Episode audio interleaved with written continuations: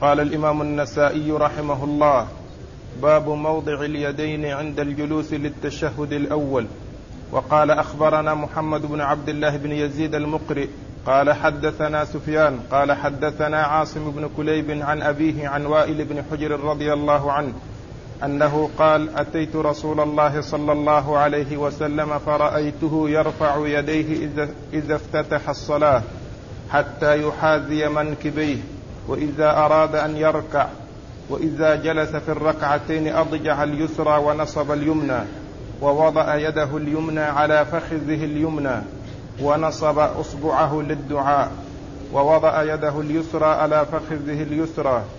قال ثم أتيتهم من قابل فرأيتهم يرفعون أيديهم في البرانس. بسم الله الرحمن الرحيم الحمد لله رب العالمين وصلى الله وسلم وبارك على عبده ورسوله نبينا محمد وعلى آله وأصحابه أجمعين. أما بعد يقول النسائي رحمه الله كيف يضع باب موضع اليدين عند الجلوس للتشهد. باب موضع اليدين عند الجلوس للتشهد الأول. عندما يجلس المراد من ذلك أنه عندما يجلس المصلي للتشهد الأول فكيف يكون وضع يديه؟ ووضعهما في التشهد الأول وفي الأخير أن اليسرى توضع على الفخذ اليمنى اليسرى واليمنى على اليمنى وتقبض الخنصر والبنصر وتحلق الإبهام مع الوسطى وينصب السبابة يشير بها يدعو بها. وقد مر بعض الأحاديث في ذلك وكذلك سيأتي بعض الأحاديث المتعلقة في هذا. وقد أورد النسائي في هذه الترجمة حديث وائل بن حجر رضي الله تعالى عنه الذي آه، وصف في به وصف فيه كيفية أو شيء من كيفية صلاة رسول الله صلى الله عليه وسلم وأنه كان يرفع يديه إذا كبر وافتتح الصلاة وإذا ركع وكذلك وكان إذا جلس أضجع اليسرى ونصب اليمنى ووضع وضع اليد اليسرى. يده اليمنى على فخذه وضع يده اليمنى على فخذه اليمنى. ونصب إصبعه و... للدعاء. ونصب إصبعه للدعاء. ونصب إصبعه للدعاء. ووضع اليسرى. ووضع يده اليسرى على فخذه اليسرى. ووضع يده اليسرى على فخذه اليسرى.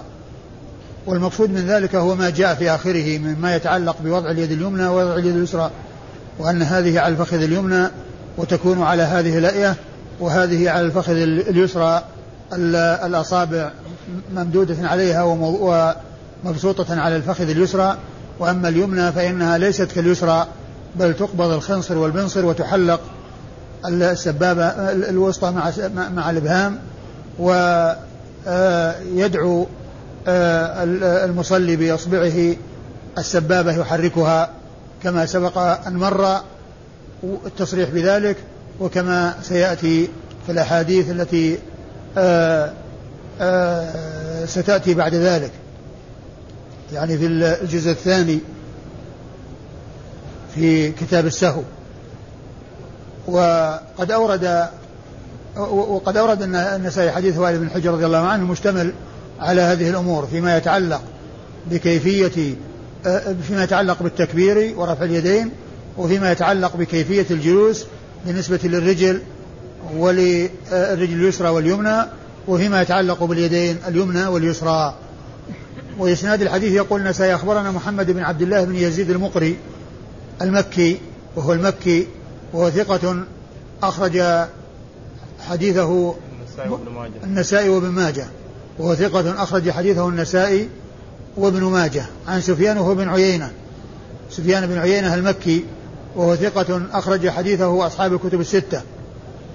عاصم. وهو ثقة أخرج حديثه أصحاب الكتب الستة عن عاصم بن كليب ابن شهاب وهو صدوق أخرج حديثه البخاري تعليقا ومسلم وأصحاب السنة الأربعة.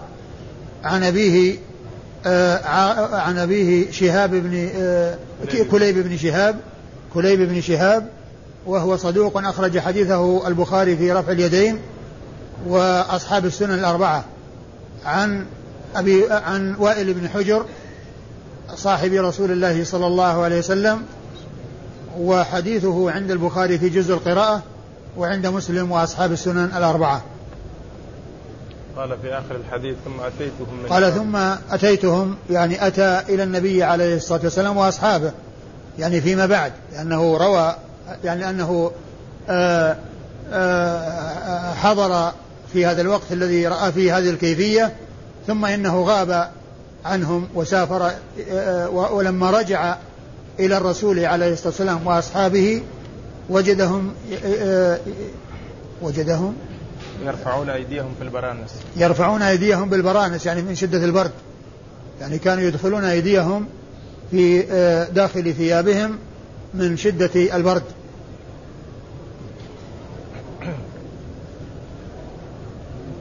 قال باب موضع البصر في التشهد.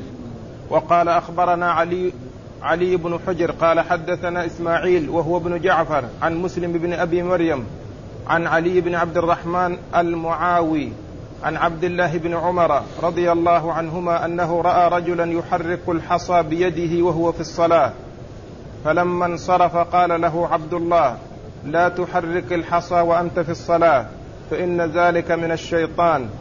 ولكن اصنع كما كان رسول الله صلى الله عليه وسلم يصنع. قال وكيف كان يصنع؟ قال فوضع يده اليمنى على فخذه اليمنى وأشار بإصبعه التي تلي الإبهام في القبلة ورمى ببصره إليها أو نحوها. ثم قال هكذا رأيت رسول الله صلى الله عليه وسلم يصنع. ثم أورد أورد النسائي حديث عبد الله مسعود. بن عباس ابن عمر. حديث عبد الله بن عمر رضي الله تعالى عنهما أنه صلى إلى جواره من هو؟ هو يقول أنه رأى رجلا يحرك نعم نعم. أنه صلى إلى جواره رجل وكان وكان يعبث بالحصى وهو جالس. فلما يعني فعلمه ابن عمر رضي الله عنه وأرضاه نهى عن هذا الفعل الذي فعله وأرشده إلى أن يفعل كما فعل رسول الله صلى الله عليه وسلم. فقال لا تفعل فإن هذا من الشيطان يعني كل إنسان يعبث في صلاته ويعبث بالحصى ويحركه فإن هذا من العبث وهو من الشيطان الذي يريد أن يفسد على الإنسان صلاته ويريد أن ينقص أجر صلاته إذا لم تفسد عليه. فهو الشيطان حريص على آه على أن يخسر أن يخسر المسلم وأن آه وإذا وأنه إذا لم يحصل آه له أن يضيع صلاته ويسعى في إبطالها فعلى الأقل يسعى فيما ينقصها وفيما يقلل أجرها. وهذا وهذا هو شأن الشيطان والعياذ بالله. حريص على إضلال الإنسان وعلى إغوائه وعلى حرمانه الخير وإما الحرمان الكلي وإما الحرمان الجزئي. إذا لم يحصل الحرمان الجزء الكلي فإنه آآ آآ يريد ويحب أن يحصل الحرمان الجزئي. وقال له ولكن افعل كما فعل رسول الله. أو اصنع كما صنع رسول الله. قال وكيف كان يصنع؟ قال إنه كان كان فوضع يده اليمنى على فخذه اليمنى. أيوه. وأشار بإصبعه التي تلي الإبهام في القبلة ورمى ببصره إليها أو نحوها. أيوه. ثم قال هكذا رأيت رسول الله ثم- صلى الله عليه وسلم يصنع. آه ثم وضع يده اليمنى على فخذه اليسرى. يمنى. فخذه اليمنى وضع يده اليمنى على فخذه اليمنى وقبضها ونصب ونصب. وأشار بإصبعه و- التي تلي الإبهام في وأشار بإصبعه التي تلي الإبهام اللي هي السبابة يعني يشير بها في الدعاء ورمى ببصره إليها أو نحوها. يعني أنه آه، يعني أنه أن- أنه كان ينظر إلى مكان سجوده والنظر إلى مكان السجود ولكنه عند الإشارة يعني ل آه، يعني للتوحيد وعند الدعاء فإنه ينظر إليها ويرمي ببصره إليها. وفي الحديث أنه رمى ببصره إليها أو نحوها يعني إما أن العبارة إليها أو نحوها. يعني رمى ببصره إليها أو رمى ببصره نحوها. يعني شك من الراوي هل قال إليها أو قال نحوها.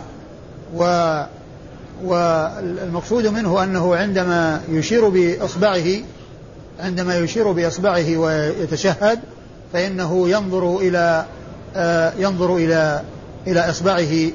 والأصل أن المصلي ينظر إلى مكان سجوده في جميع أحواله. ينظر إلى مكان سجوده في جميع أحواله يعني حيث يكون قائما أو راكعا أو جالسا فإنه ينظر إلى مكان سجوده وعندما يشير بأصبعه يعني إلى التوحيد وإلى إلى إلى التشهد شهادة أن لا إله إلا الله فإنه يرمي ببصره إلى إصبعه.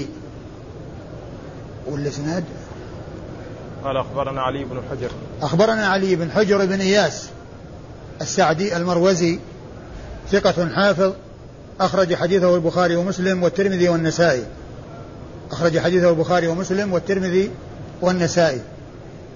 حدثنا إسماعيل وهو ابن جعفر. حدثنا إسماعيل وهو ابن جعفر. وهو ثقة أخرج حديثه أصحاب الكتب الستة. وكلمة هو ابن جعفر الذي الذي قالها هو النسائي أو من دونه. لأن علي بن حجر الذي هو تلميذ إسماعيل بن جعفر لا يحتاج إلى أن يقول هو بل ينسبه كما يريد. ولكنه اقتصر على أن قال إسماعيل فالنسائي أو من, أو من دون النسائي هم الذين أضافوا جعفر وأتوا قبلها بهذه الكلمة وهي هو ابن فلان هو ابن فلان ابن جعفر ليعلم أو ليعرف هذا هذا المهمل الذي أهمله تلميذه علي بن حجر بين من دون التلميذ الذي هو النسائي أو من دون النسائي من هو ذلك التلميذ من هو ذلك الشيخ؟ الذي أهمله تلميذه فلم ينسبه فقال هو بن جعفر. أيوه. قال عن مسلم بن أبي إبراهيم. عن مسلم بن أبي مريم المدني. عن مسلم بن أبي مريم المدني وهو ثقة أخرج حديثه. البخاري ومسلم وأبو داود والنسائي. البخاري ومسلم وأبو داود والنسائي. أخرج حديثه البخاري ومسلم وأبو داود والنسائي. عن علي بن عبد الرحمن. عن علي بن عبد الرحمن الويش؟ المعاوي هنا عندنا آه نعم هو هو المعاوي. المعاوي نسبة إلى بني معاوية من الأنصار. وفي بعض النسخ المعافري والصحيح أنه المعاوي ونسبة إلى بني معاوية من الأنصار. وهو؟ وهو ثقة أخرج له مسلم وأبو داود والنسائي. وهو ثقة أخرج له مسلم وأبو داود والنسائي. عن عبد الله بن عمر. عن عبد الله بن عمر بن الخطاب آه، صاحب رسول الله صلى الله عليه وسلم وأحد العبادلة الأربعة في الصحابة وأحد السبعة المعروفين بكثرة الحديث عن رسول الله صلى الله عليه وسلم ورضي الله تعالى عن الصحابة أجمعين. قال باب الإشارة بالإصبع في التشهد الأول وقال أخبرنا زكريا بن يحيى السجسي يعرف بخياط السنة نزل بدمشق أحد الثقات. قال حدثنا الحسن بن عيسى قال أخبرنا ابن المبارك قال حدثنا مخرمة بن بكير قال أخبرنا عامر بن عبد الله بن الزبير عن أبيه رضي الله عنه عن أبيه رضي الله عنهما أنه قال كان رسول الله صلى الله عليه وسلم إذا جلس في الثنتين أو في الأربع يضع يديه على ركبتيه ثم أشار بإصبعه. ثم أورد النسائي ترجمة وهي؟ باب الإشارة بالإصبع. باب الإشارة بالإصبع في التشهد الأول. باب الإشارة بالإصبع بالتشهد الأول. وأورد فيه حديث ابن ابن الزبير عبد الله بن الزبير رضي الله تعالى عنهما أن النبي عليه الصلاة والسلام كان إذا جلس في في الركعتين أو كان إذا جلس في الثنتين أو في الأربع. في الثنتين أو الأربع. يعني إذا جلس في التشهد الأول أو في التشهد الأخير. يعني بعد الثنتين يعني سواء كانت يعني الصلاة يعني ثنائية أو يعني صارت يعني رباعية أو صارت أو صارت رباعية فإنه في التشهدين الأول والثاني. ولكن الترجمة معقودة إلى التشهد الأول. والمراد به أنه بعد الثنتين. يعني في الرباعية يعني بعد الثنتين. يعني يعمل يشير بإصبعه تلك الإشارة. التي قال عنها عبد الله بن الزبير كان قال كان رسول الله صلى الله عليه وسلم إذا جلس في الثنتين أو في الثنتين أو في الأربع يضع يديه على ركبتيه ثم أشار بإصبعه. يضع يديه على ركبتيه ثم وأشار بإصبعه وأشار بإصبعه يعني أنه يشير بها في الدعاء يعني في التشهد الأول وفي التشهد الثاني لأن قوله في الاثنتين والأربع في الاثنتين يقصد بذلك التشهد الأول. وفي الأربع في التشهد الثاني ومثله الصلاة الثلاثية التي تكون بعد الثالثة التي تكون بعد الثالثة وإنما وهذا لا يعني أن أن حكمها يختلف بل الحكم واحد في الثنائية والرباعية والثلاثية ولكنه ذكر الذي هو الغالب الذي هو الثنائية والرباعية التي هي يعني آه، تشهد أول وتشهد ثاني في ثلاث صلوات من الصلوات الخمس الظهر والعصر والعشاء. وأما المغرب فهي ثلاثية فهي, فهي يعني آه، قليل يعني آه، هي مثلها. ولكن ذكر ذكرت الثنتين والأربع لكون هذا هو الغالب في الصلوات المفروضة. أن هذا هو الغالب في الصلوات المفروضة أنها رباعية. وتكون بعد الثنتين وبعد الأربع يعني في التشهد الأول وفي التشهد الثاني. في التشهد الأول وفي التشهد الثاني. وقوله على ركبتيه وقد جاء في بعض الروايات المتقدمة أنه على على فخذه اليسرى وهذا لا ينافي يمكن أن يكون الجمع بينهما بأن تكون اليد آه، على الركبة وتكون أيضا على الفخذ فيكون فيها جمع بينهما. وإسناد الحديث يقول النسائي أخبرنا زكريا بن يحيى. زكريا بن يحيى السجزي. زكريا بن يحيى السجزي المعروف بخياط السنة أحد الثقات. والنسائي ذكر شيخه بهذا التوضيح وهذا البيان الذي هو مقدار سطر. وذلك أن أن الراوي يذكر شيخه كما يريد. لا يحتاج إلى أن يقول هو ابن فلان أو ما إلى ذلك. مثل ما يفعله من دون التلميذ ولكنه ينسبه كما يريد ويصفه كما يريد ويعدله إذا أراد. كل ذلك يمكن كل ذلك يفعله التلميذ. لا يحتاج إلى أن يأتي بكلمة هو مثل ما يحتاج إليها من دونه. لهذا قال زكريا بن يحيى السجزي نسبة إلى سجستان وهي على غير القياس نسبة إلى على غير القياس. ويقال له خياط السنة قيل لأنه كان يخيط أكفان أهل السنة. كان يخيط يخيط أكفان أهل السنة فقيل له خياط السنة.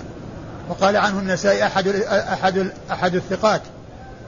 أحد الثقات يعني وثقه النسائي في هذا الإسناد عندما روى عنه. وهو ثقة حافظ أخرج حديثه النسائي وحده. أخرج حديثه النسائي وحده. وهو ثقة حافظ أخرج حديثه النسائي وحده. قال حدثنا الحسن بن عيسى. قال حدثنا الحسن بن عيسى. حدثنا الحسن ابن عيسى ابن ابن ما؟ ابن ما سرجس. إيش؟ ما سرجس. ابن ما سرخست ابن ما سرخس. هكذا؟ ابن ما سرخس. ما سرجس. إيه، هو سرجس نعم. ابن ما سرجس. و أبو علي النيسابوري. النيسابوري. النيسابوري وهو إيش؟ ثقة أخرج له مسلم وأبو داود والنسائي. وهو ثقة أخرج له مسلم وأبو داود والنسائي. ثقة أخرج له مسلم وأبو داود والنسائي. قال أخبرنا ابن المبارك. قال أخبرنا المبارك وهو عبد الله بن المبارك. أخبرنا عبد الله بن المبارك. وعبد الله بن المبارك مر ذكره كثيرا وكان يعني في الغالب يروي عنه سويد بن نصر المروزي. وكان بينه وبين النساء واسطة واحدة وهو سويد بن نصر. وهنا جاء بينه وبينه واسطتان. لأن شيخه الذي هو آه, آه، الذي هو آه زكريا بن يحيى السجزي هو متأخر. هو من من صغار شيوخه الذين عاشوا آه في آه الذين آه آه، أدرك النسائي الكثير من من زمنه ومن من زمن حياته وكانت وفاته سنة 289 289 بعد أصحاب الكتب الستة كلهم إلا أن يعني غير النسائي لأن آه، أصحاب الكتب الستة آخرهم توفي سنة 279 279 اللي هم يعني آه، من دون من غير النسائي كلهم 279 فما قبل. أولهم البخاري 259 256 ومسلم 261 ثم يعني آه، اثنين آه، 279 وواحد 273 والنسائي 301 303 وهذا عاش بعد أولئك كلهم. عاش بعد أولئك وبعد آخر آخر الذين قبل النسائي بعشر سنوات. ولهذا يعني الاسناد هنا عنه بواسطة عن عن يحيى بن معين بواسطتين. عن يحيى بن معين عن عن ابن المبارك بواسطتين بواسطة رجلين. وعبد الله المبارك قال عنه الحافظ أنه ثقة ثبت جواد مجاهد عالم جمعت فيه خصال الخير. وحديثه عند أصحاب الكتب الستة. قال حدثنا مخرمة بن بكير. قال حدثنا مخرمة بن بكير ابن عبد الله بن الأشج. مخرمة بن بكير ابن عبد الله بن الأشج. وهو صدوق أخرج له. أخرج له البخاري في الأدب ومسلم وأبو داود والنسائي. وهو صدوق أخرجه البخاري في الأدب المفرد ومسلم وأصحاب السنة الأربعة. وأبو داود والنسائي فقط. نعم. مسلم وأبو داود مسلم. البخاري في الأدب المفرد. وأبو البخاري في الأدب المفرد. ومسلم وأبو داود والنسائي. البخاري في الأدب المفرد ومسلم وأبو داود والنسائي. قال أخبرنا عامر بن عبد الله. قال أخبرنا عامر بن عبد الله بن, الزبير بن العوام وهو ثقة أخرج حديثه أصحاب الكتب الستة. يروي عن أبيه عبد الله بن الزبير بن العوام رضي الله تعالى عنهما وهو أول مولود ولد في الإسلام في المدينة من المهاجرين. يعني لما هاجر الرسول صلى الله عليه وسلم وأصحابه وكانت أمه أسماء بنت أبي بكر الصديق رضي الله عنه من المهاجرات وكان نزول الرسول صلى الله عليه وسلم أول ما نزل في قباء وكانت وكان وكان معهم أبو بكر وابنته أسماء وولدت آه، أسماء بنت أبي بكر عبد الله بن الزبير في قباء. يعني أول ما وصلوا إلى المدينة فحنكه الرسول صلى الله عليه وسلم حنكه رسول الله عليه الصلاة والسلام. ولهذا هو أول مولود ولد في الإسلام بالمدينة من المهاجرين لأنه ولد في قبى من حين ما وصل رسول الله عليه الصلاة والسلام ومعه المهاجرون أو أول المهاجرين معه ولد هناك في قباء. وحديثه أخرجه أصحاب الكتب الستة وهو أحد العبادلة الأربعة. أحد العبادلة الأربعة من الصحابة وهم من صغار الصحابة وهم عبد الله بن الزبير هذا وكانت وفاته سنة 73 وعبد الله بن عمر وكانت وفاته 73 أيضا مثله وعبد الله بن عباس وكانت وفاته 68 وعبد الله بن عمرو بن العاص وكانت وفاته في ليالي الحرة. وعبد آه، الله بن الزبير هذا كما قلت هو أحد العبادلة لكن آه، ابن عمر وابن عباس بالإضافة إلى كونهم من العبادلة الأربعة هم من السبعة المعروفين بكثرة الحديث عن رسول الله صلى الله عليه وسلم ورضي الله تعالى عن الصحابة أجمعين. وكنيته أبو بكر ويكنى أيضا بأبي خبيب. أبو بكر وأبو خبيب. قال كيف التشهد الأول؟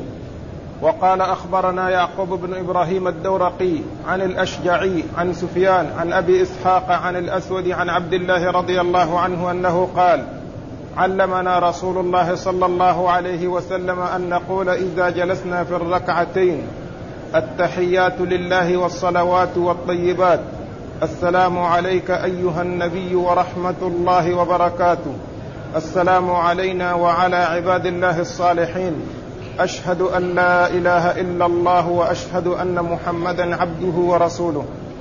ثم ورد النسائي هذه الترجمة وهي كيف التشهد؟ يعني كيف يتشهد الإنسان وكيف يأتي بهذا الذكر ال- الذي يكون ب الذي يكون في التشهد الأول أو في التشهد الأخير. الذي يكون في الأول وفي الأخير. يعني في الجلوس الأول بعد الركعتين وفي الجلوس الثاني بعد الأربع أو بعد الثلاث أو بعد الثنتين إذا كانت الفجر أو ثلاثي أو, أو, أو, أو نافلة. فإن المراد بالترجمة كيف التشهد؟ ما هي صيغته؟ ما هي صيغة التشهد التي يأتي بها الإنسان عندما يجلس؟ يعني بين آه، في في وسط الصلاة إذا كانت ثلاثية أو رباعية أو قبل السلام إذا كانت رباعية إذا كانت رباعية أو آآ آآ آآ إذا كانت رباعية أو ثلاثية أو ثنائية. يعني معناه أن في أي تشهد سواء أول أو ثاني أو هو الوحيد فيما إذا كانت الصلاة يعني ثنائية اللي هي الفجر أو تطوع الذي هو ركعتين ركعتين. فإنه يأتي بهذه الصيغة التحيات لله والصلوات والطيبات. السلام عليك أيها النبي ورحمة الله وبركاته. السلام علينا وعلى عباد الله الصالحين. أشهد أن لا إله إلا الله وأشهد أن محمدا عبده ورسوله. هذا هو التشهد الذي علم الرسول الكريم صلى الله عليه وسلم أصحابه إياه. قد جاء في الحديث أنه كان يعلمهم إياه كما يعلمهم السورة من القرآن. يعلمهم إياه كما يعلمهم السورة من القرآن لأنه لفظ وذكر يؤتى به على هيئته وعلى لفظه. يؤتى به على لفظه وعلى هيئته. فكان يعلمهم إياه كما يعلمهم السورة من القرآن حتى يحفظوه وحتى يتقنوه ويضبطوه. التحيات لله والصلوات والطيبات. والتحيات لله فسرت بأنها الثناء على الله الثناء. وأن وأن أنه كما أن آآ آه، آآ آه، الناس يعظم بعضهم بعضا في التحية ويقدر بعضهم بعضا في التحية. فإن التحيات الحقيقية لله عز وجل والصلوات التي هي المفروضة والتطوعات أو الدعاء لأن الصلاة تطلق على الدعاء وهذا هو المعنى اللغوي وتطلق على الصلاة المعروفة التي هي أقوال وأفعال تبتدأ بالتكبير وتختتم بالتسليم. أقوال وأفعال مخصوصة تبتدأ بالتكبير وتختتم بالتسليم. هذه الصلاة هذه الصلاة في عرف الشرع أو في على بالمعنى الشرعي. وأما الصلاة باللغة فهي الدعاء. والصلاة الشرعية مشتملة على الصلاة اللغوية التي هي الدعاء. مشتملة لأنها كثيرا منها ثناء ودعاء. والطيبات أي الكلام الطيب والثناء الحسن هو لله سبحانه وتعالى. هو المستحق للثناء الحسن. السلام عليك أيها النبي ورحمة الله وبركاته. وهذا دعاء للنبي عليه الصلاة والسلام بالسلامة والرحمة والبركة. السلام علينا وعلى عباد الله الصالحين. يسلم الإنسان على نفسه وعلى كل عبد صالح في السماء والأرض. والإنسان إذا وفق لأن يكون من أهل الصلاح فإنه له نصيب من هذا الدعاء الذي يحصل من كل مصلي. الذي يحصل من كل مصلي فإنه يدعو لعباد الله الصالحين. فمن ثمرات الصلاح ومن فوائد الصلاح وكل إنسان يستقيم على طاعة الله عز وجل أنه يكون له نصيب من دعاء الداعين في صلواتهم. أي مصلي يصلي يقول السلام علينا وعلى عباد الله الصالحين. فإذا آه، كان الإنسان من عباد الله الصالحين فإن أي مصل يصلي ويدعو بهذا الدعاء يكون له نصيب منه. وهذه من ثمرات الاستقامة وثمرات الملازمة لطاعة الله وطاعة رسوله صلوات الله وسلامه وبركاته عليه. أشهد أن لا إله إلا الله وأشهد أن محمدا عبده ورسوله.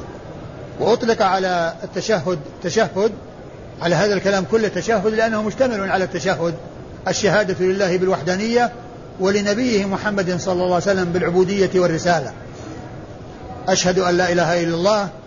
هذه كلمة التوحيد كلمة الإخلاص الكلمة التي هي المفتاح وهي المدخل وهي المنتهى كما جاء أن النبي عليه الصلاة والسلام لما بعثه الله كان ينادي في مكة ويقول يا أيها الناس قولوا لا إله إلا الله تفلحوا.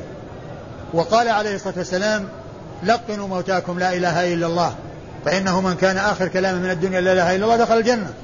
فهي البداية والنهاية كلمة الإخلاص ولا إله إلا الله مكونة من ركنين نفي وإثبات نفي عام في أولها وإثبات خاص في آخرها.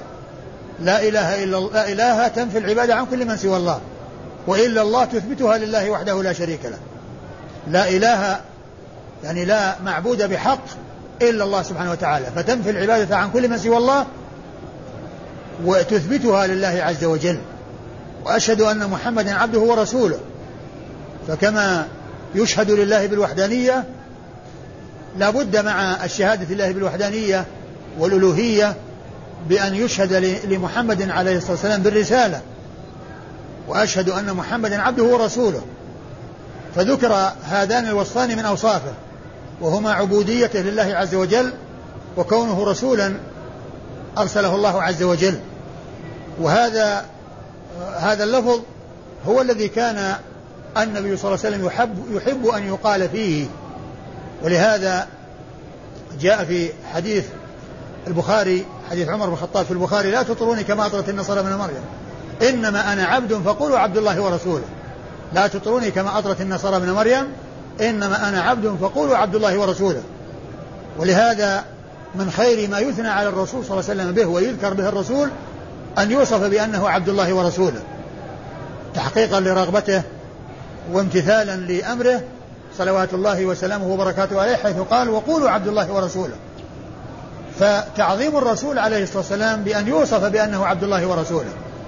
فهو عبد لا يعبد هو عبد لا يعبد ورسول لا يكذب بل يطاع ويتبع. فوصفه بأنه عبد يشعر بأنه لا نصيب له في العبادة لأنه من عباد الله الذين يعبدون الله. والعبادة هي لله عز وجل لا شريك له فيها كما أنه لا شريك له في الخلق والإيجاد فلا شريك له في العبادة.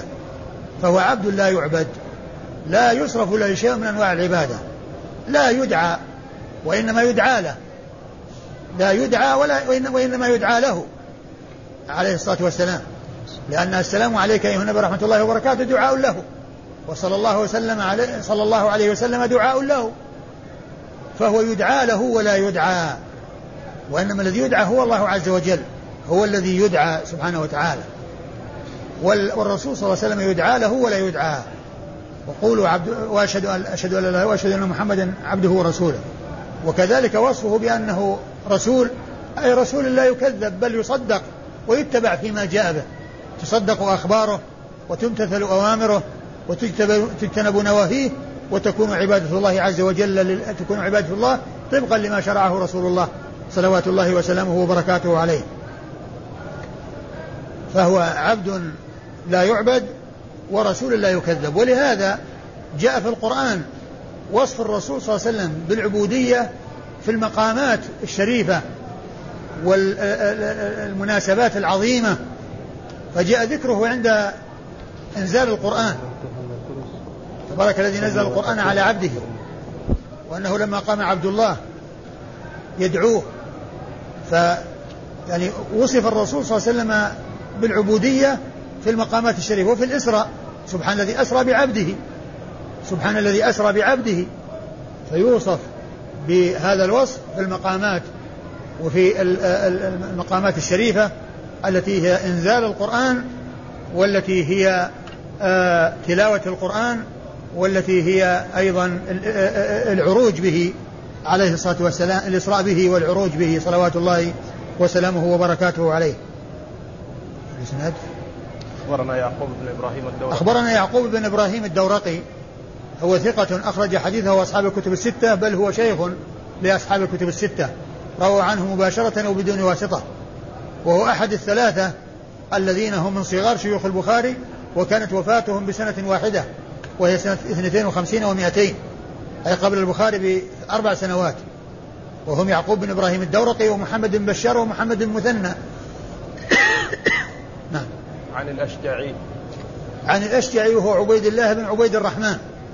عبيد الله بن عبيد الرحمن بالتصغير فيهما.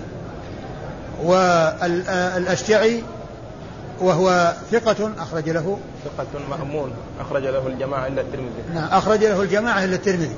أخرج له أصحاب الكتب الستة إلا الترمذي. عبيد الله بن عبيد الرحمن الأشجعي. عن سفيان. عن سفيان. عن, عن أبي إسحاق نعم. عن سفيان؟ عن سفيان هو الثوري. سفيان بن سعيد بن مسروق الثوري المحدث الفقيه الثقة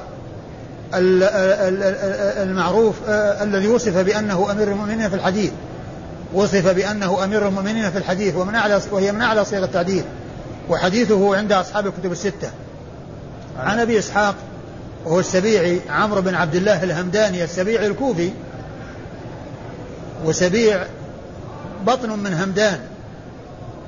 سبيع هم من همدان نسبة ينسب نسبة عامة ونسبة خاصة ولكنه مشهور بالنسبة الخاصة وهي سبيع السبيعي وهو ثقة أخرج حديثه أصحاب الكتب الستة. عن عن الأسود. عن الأسود ابن يزيد بن قيس النخعي وهو ثقة مخضرم أخرج حديثه أصحاب الكتب الستة. عن عبد الله بن مسعود. عن عبد الله بن مسعود رضي الله تعالى عنه صاحب رسول الله صلى الله عليه وسلم وأحد آه، فقهاء الصحابة وعلمائهم وحديثه عند أصحاب الكتب الستة. قال أخبرنا محمد بن المثنى قال حدثنا محمد قال حدثنا شعبة قال سمعت أبا إسحاق يحدث عن أبي الأحوص عن عبد الله رضي الله عنه أنه قال كنا لا ندري ما نقول في كل ركعتين غير أن نسبح ونكبر ونحمد ربنا. وأن محمدا صلى الله عليه وسلم علم فواتح الخير وخواتمه. فقال إذا قعدتم في كل ركعتين فقولوا التحيات لله والصلوات والطيبات السلام عليك أيها النبي ورحمة الله وبركاته. السلام علينا وعلى عباد الله الصالحين. أشهد أن لا إله إلا الله وأشهد أن محمدا عبده ورسوله. وليتخير أحدكم من الدعاء أعجبه إليه فليدعو الله عز وجل. ثم ورد النسائي حديث ابن مسعود من طريق أخرى وهو مثل الذي قبله الصيغة هي نفس الصيغة وقال فيه أنهم كانوا قبل ذلك يكبرون ويسبحون و ويحمدون يعني في يعني في ذلك الجلوس ف وكان النبي صلى الله عليه وسلم علم فواتح الخير وخواتمه. يعني علم الخير وبين للناس كل ما يحتاجون إليه. وكان مما بينه لهم أن علمهم التشهد. وعلمهم كيف يقولون في تشهدهم. ثم ذكر الصيغة التي مرت. ثم قال ثم يتخير من الدعاء أعجبه إليه. يعني بعد ذلك يعني يدعو. ويتخير من الدعاء أعجبه إليه. وينبغي أن يكون الذي يتخير هو ما جاء عن رسول الله عليه الصلاة والسلام والألفاظ الواردة عن الرسول والأدعية الواردة عن الرسول صلى الله عليه وسلم فهي التي تكون أولى من غيرها وهي التي تكون أعجب من غيرها. وإسناد الحديث يقول النسائي أخبرنا محمد المثنى وهو ملقب الزمن المكنى بأبي موسى العنزي وهو ثقة أخرج حديثه أصحاب الكتب الستة بل هو شيخ لأصحاب الكتب الستة كما أشرت إلى ذلك عند يعقوب بن إبراهيم الدورقي آه، قبل هذا.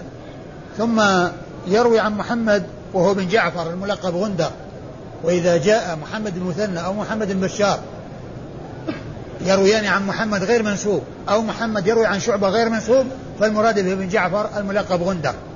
المراد بمحمد بن جعفر الملقب غندر وهو ثقة أخرج حديثه أصحاب الكتب الستة. عن شعبة وابن الحجاج الواسطي ثم البصري وهو ثقة وصف بأنه أمير المؤمنين في الحديث. وحديثه عند أصحاب الكتب الستة. عن أبي إسحاق. عن أبي إسحاق نعم. عن أبي إسحاق وقد مر ذكره عوف بن مالك. هذا هو أبو الأحوص. وهذا غير أبو الأحوص الذي آه، وهو سلام بن سليم. الذي آه، مر بنا كثيرا لأن هذا في طبقة متقدمة. وذاك في طبقة متأخرة. أبو الأحوص سلام بن سليم من طبقة شيوخ شيوخ النسائي. وأما هذا آه، يروي عن الصحابة هذا من طبقة التابعين من في طبقة متقدمة. فإذا جاء أبو الأحوص متقدم في طبقة التابعين يعني يروي عن الصحابة فالمراد به عوف بن مالك آه، ابن نضلة. وإذا وهو وهو أخرج حديث أخرج حديث أصحاب الكتب الستة؟ أخرج حديث أصحاب الكتب الستة؟ لا البخاري في الأدب والباقون. أخرج حديث البخاري في الأدب المفرد وأصحاب ومسلم وأصحاب السنة الأربعة. ومسلم وأصحاب السنة الأربعة. حاصل أن أبو الأحوص كنية اشتهر بها سلام بن سليم وهو متأخر في الطبقة وعوف بن مالك وهو متأخر في الطبقة متقدم متقدم في الطبقة فإذا جاء عوف بن فإذا جاء أبو الأحوص يروي عن الصحابة فهو عوف بن مالك. وإذا جاء أبو الأحوص في طبقة شيوخ شيوخ النسائي فهو سلام بن سليم الكوفي. قال أخبرنا قتيبة. هذا طبعا يروي عن عبد الله. نعم عن عبد الله نعم. قال أخبرنا قتيبة. قال حدثنا عبسر عن الأعمش عن أبي إسحاق عن أبي الأحوص عن عبد الله رضي الله عنه قال علمنا رسول الله صلى الله عليه وسلم التشهد في الصلاة والتشهد في الحاجة. فأما التشهد في الصلاة التحيات لله والصلوات والطيبات. السلام عليك أيها النبي ورحمة الله وبركاته. السلام علينا وعلى عباد الله الصالحين. أشهد أن لا إله إلا الله وأشهد أن محمدا عبده ورسوله. إلى آخر التشهد. ثم ورد النسائي حديث ابن مسعود من طريق أخرى وفيه قوله أن النبي عليه الصلاة والسلام علمنا التشهد في الصلاة والتشهد للحاجة. وثم قال أما التشهد في الصلاة ثم أورد أما التشهد في الصلاة فأورد التحيات لله إلى آخره الذي سبق أن مر في الروايات السابقة. واختصر الحديث ولم يذكر التشهد في الحاجة. والمقصود بالتشهد في الحاجة هو خطبة الحاجة. يعني المراد به خطبة الحاجة. وهنا أورد ما يتعلق في الترجمة وهو التشهد في الصلاة التحيات لله والصلوات إلى آخره. وأورد وإسناد الحديث يقول النسائي. أخبرنا قتيبة. أخبرنا قتيبة بن سعيد بن جميل بن طريف البغلاني ثقة ثبت أخرج حديثه وأصحاب الكتب الستة. قال حدثنا أبثر. حدثنا عبثر ابن القاسم. عبثر بن القاسم وهو ثقة أخرج له. أصحاب الكتب الستة. أخرج له أصحاب الكتب الستة. ثقة أخرج له أصحاب الكتب الستة. عن الأعمش. عن الأعمش وهو سليمان بن مهران. الكاهلي الكوفي مشهور بلقبه الأعمش وهو ثقة أخرج حديثه وأصحاب الكتب الستة. وهنا جاء ذكره باللقب ويأتي ذكره بالاسم. ومعرفة ألقاب المحدثين فائدتها ألا يظن الشخص الواحد شخصين. إذا ذكر باسمه مرة ثم ذكر بلقبه مرة أخرى فإن من لا يعرف يظن أن الأعمش غير سليمان بن مهران. ومن يعرف يعرف أن هذا شخص واحد يذكر باسمه أحيانا وبلقبه أحيانا. عن؟ عن أبي إسحاق. عن أبي إسحاق. عن أبي الأحوص عن أبي, عن أبي إسحاق عن أبي الأحوص عن ابن مسعود وقال مر ذكرهم؟ قال أخبرنا إسحاق بن إبراهيم قال حدثنا يحيى وهو ابن آدم قال سمعت سفيان يتشهد بهذا في المكتوبة وتطوع ويقول حدثنا أبو إسحاق عن أبي الأحوص عن عبد الله عن النبي صلى الله عليه وسلم حاء وحدثنا منصور وحماد عن أبي وائل عن عبد الله عن النبي صلى الله عليه وسلم. ثم أورد الحديث آه، من طريق أخرى وليس فيه ذكر المتن ولكن فيه حالة على المتن الذي قبله وهو التشهد التحيات لله. ويحيى بن آدم يقول سمعت نعم سفيان؟ سمعت سفيان يتشهد. سمعت سفيان يتشهد بهذا. يتشهد بهذا؟ نعم في يتشهد بهذا في المكتوبة والتطوع. يتشهد بهذا في المكتوبة والتطوع. ويقول حد أخبرنا أبو إسحاق وساق السند إلى عبد الله بن مسعود. يعني أنه كان يتشهد بذلك التشهد الذي هو تشهد ابن مسعود ثم يروي الإسناد إلى عبد الله بن مسعود عن النبي عليه الصلاة, عليه الصلاة والسلام. و حول الإسناد. ثم حول الإسناد يعني التحويل هذا من من من من, من سفيان. التحويل من سفيان. يعني أن, أن, أن, أن, أن, أن سفيان هو الذي يروي عن عن أبي إسحاق وعن منصور وعن حماد. وعن منصور وعن حماد. التحويل الحاء هذه لا ترجع إلى النسائي. الذي بعدها ليس ليس شيخا للنسائي. كما هو الغالب على ما يأتي من ألفاظ التحويل. إن لما يقول نسائي حاء يعني يكون بعدها اسم شيخه. لكن هنا التحول يعني آه من آه يعني من آه من إسناد ذكره عن أبي طريق أبي إسحاق إلى إسناد آخر من طريق منصور وحماد من طريق منصور وحماد عن أبي وائل نعم عن عن عبد الله. والإسنادان هما اولا اولا أخبرنا إسحاق بن إبراهيم. أخبرنا إسحاق بن إبراهيم بن مخلد ابن راهوية المشهور بابن راهوية الحنظلي المروزي وهو ثقة ثبت إمام مجتهد وصف بأنه أمير المؤمنين في الحديث وهي من أعلى صيغ التعديل وهو محدث فقيه وأخرج حديثه أصحاب الكتب الستة إلا بن ماجه. عن يحيى وهو بن آدم يحيى بن آدم الكوفي وهو ثقة حافظ أخرج حديثه أصحاب الكتب الستة وكلمة هو ابن آدم هذه قالها من دون من دون شيخ النسائي وهو وهو إسحاق بن إبراهيم من دون إسحاق بن إبراهيم. يعني النسائي ومن دون النسائي؟ أيوه. قال سمعت, قال سمعت سفيان وهو الثوري. سفيان وهو الثوري. يعني يتشهد يعني يأتي بهذا الذكر الذي هو التحيات لله والصلوات إلى آخره. ويقول أخبرنا أبو إسحاق حدثنا أبو إسحاق. حدثنا أبو إسحاق؟ نعم. عن؟ عن أبي الأحوص عن عبد الله. عن أبي الأحوص عن عبد الله وقد مر ذكر هؤلاء الثلاثة. ثم الإسناد الثاني. وحدثنا منصور. وحدثنا منصور هو ابن معتمر الكوفي وهو ثقة أخرج حديثه أصحاب الكتب الستة. وحماد, وحماد هو بن أبي سليمان. حماد ابن أبي سليمان الأشعري الكوفي وهو صدوق أخرج حديثه البخاري في آه، تعليقا ومسلم وأصحاب السنة الأربعة. البخاري تعليقا ومسلم وأصحاب السنة الأربعة. وحماد هنا غير منسوب. والمراد بن أبي سليمان لأنه في طبقة متقدمة عن الحمادين حماد بن زيد وحماد بن سلمة. لأن حماد بن زيد وحماد بن سلمة من طبقة شيوخ شيوخ النسائي. ويعني هم في طبقة متأخرة. وأما حماد بن أبي سليمان فهو في طبقة متقدمة. وجاء مهمل وهذا هو وهو المراد. الذي هو حماد بن أبي سليمان. وهو فقيه صدوق له أوهام. نعم نعم. فقيه صدوق له أوهام. فقيه صدوق له أوهام. أخرج حديثه البخاري في الأدب المفرد البخاري تعليقا ومسلم وأصحاب السنة الأربعة. عن أبي وائل. عن أبي وائل وهو شقيق بن سلمة الكوفي. شقيق بن سلمة الكوفي مشهور بكنيته وكذلك يأتي ذكره باسمه. ومعرفة كنى المحدثين أهميتها فائدتها ألا يظن الشخص الواحد شخصين فيما لو جاء في إسناد آخر عن شقيق وما فيه ذكر أبي وائل الذي لا يعرف أن أبو أن أبا وائل كنية لشقيق بن سلمة يظن أن شقيق شخص وأن أبا سلمة شخص آخر ومن يعرف لا يلتبس عليه الأمر. وأبو وائل ثقة مخضرم أخرج حديثه أصحاب الكتب الستة. عن عبد الله وقد مر ذكره.